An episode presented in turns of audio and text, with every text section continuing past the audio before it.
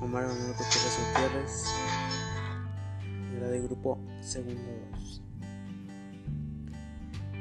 Huella ecológica. La huella ecológica es un indicador para conocer el grado de impacto de la sociedad sobre el ambiente. El concepto fue propuesto en 1996 por William West y Martis Brackendahl. Una herramienta para determinar cuánto espacio terrestre y marino se necesita para producir todos los recursos y bienes que se consumen, así como la superficie, para absorber los desechos que se generan usando con la tecnología. La huella ecológica de cada ser humano es de 2.7 hectáreas. Sin embargo, nuestro planeta tan solo es capaz de otorgar a cada uno de sus habitantes cerca de 1.8 hectáreas. Esta diferencia indica que cada uno de nosotros utiliza más espacio para cubrir sus necesidades de lo que el planeta puede darnos. De acuerdo con el proyecto Huella Ecológica y Datos y Rostros elaborado por el CKSU en México, la huella ecológica calculada en 2006 fue de cerca de 3.4 hectáreas por persona. Estamos en el grupo de países con déficit y ocupamos el lugar 46 entre los mayores en el mundo.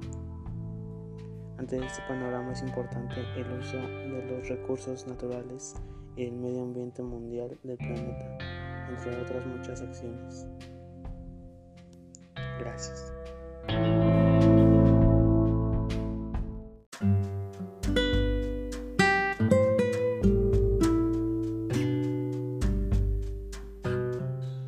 Muy buenas tardes. Mi nombre es Omar Gutiérrez y el día de hoy les traigo el tema de por qué es importante el mantenimiento preventivo y correctivo.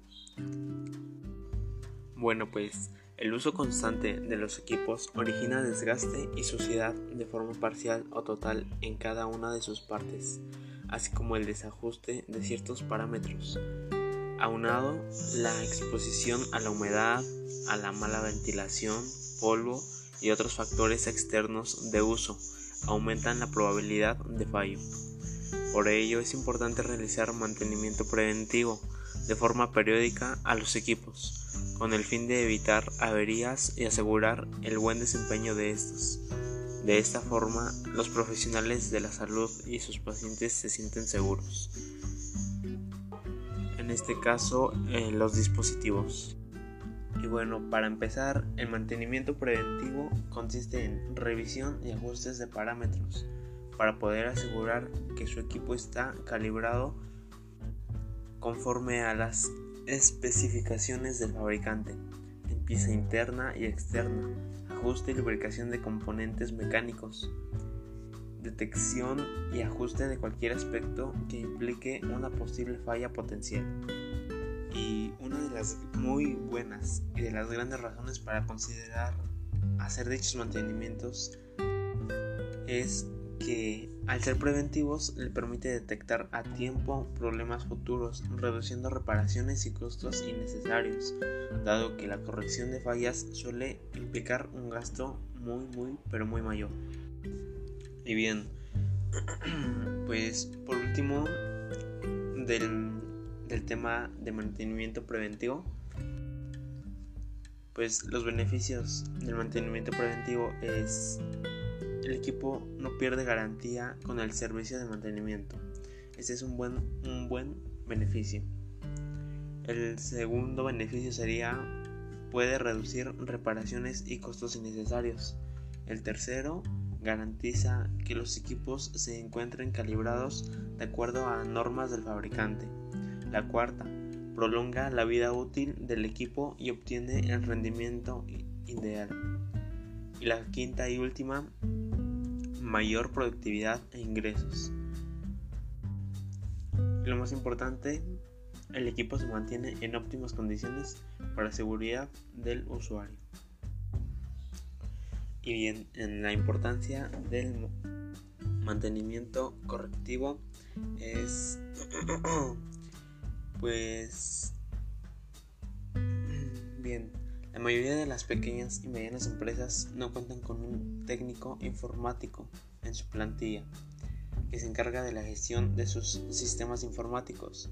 Es muy común subcontratar este servicio y utilizar un servicio externo cuando hay una emergencia o surge un problema urgente, pero no debemos esperar a que algo suceda para darnos cuenta de lo importante que es tener un buen servicio de mantenimiento, ya que siempre eh, es mejor prevenir que curar y sobre todo poder anticiparse a los problemas.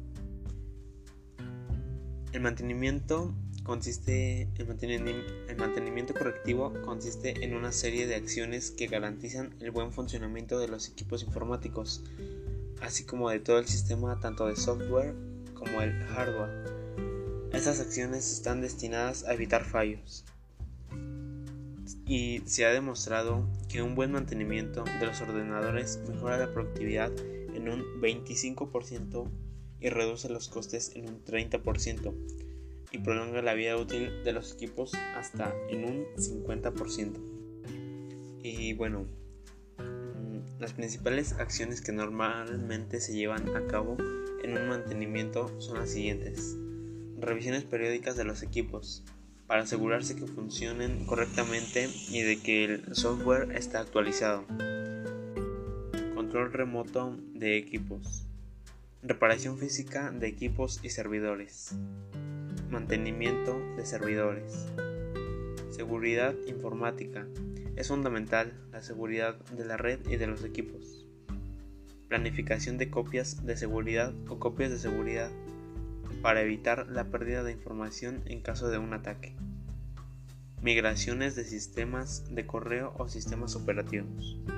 Y por último, tanto del mantenimiento preventivo y correctivo es que El mantenimiento de un ordenador de oficina es muy diferente al de un ordenador doméstico, pero de la misma manera hay que tener en cuenta algunos consejos.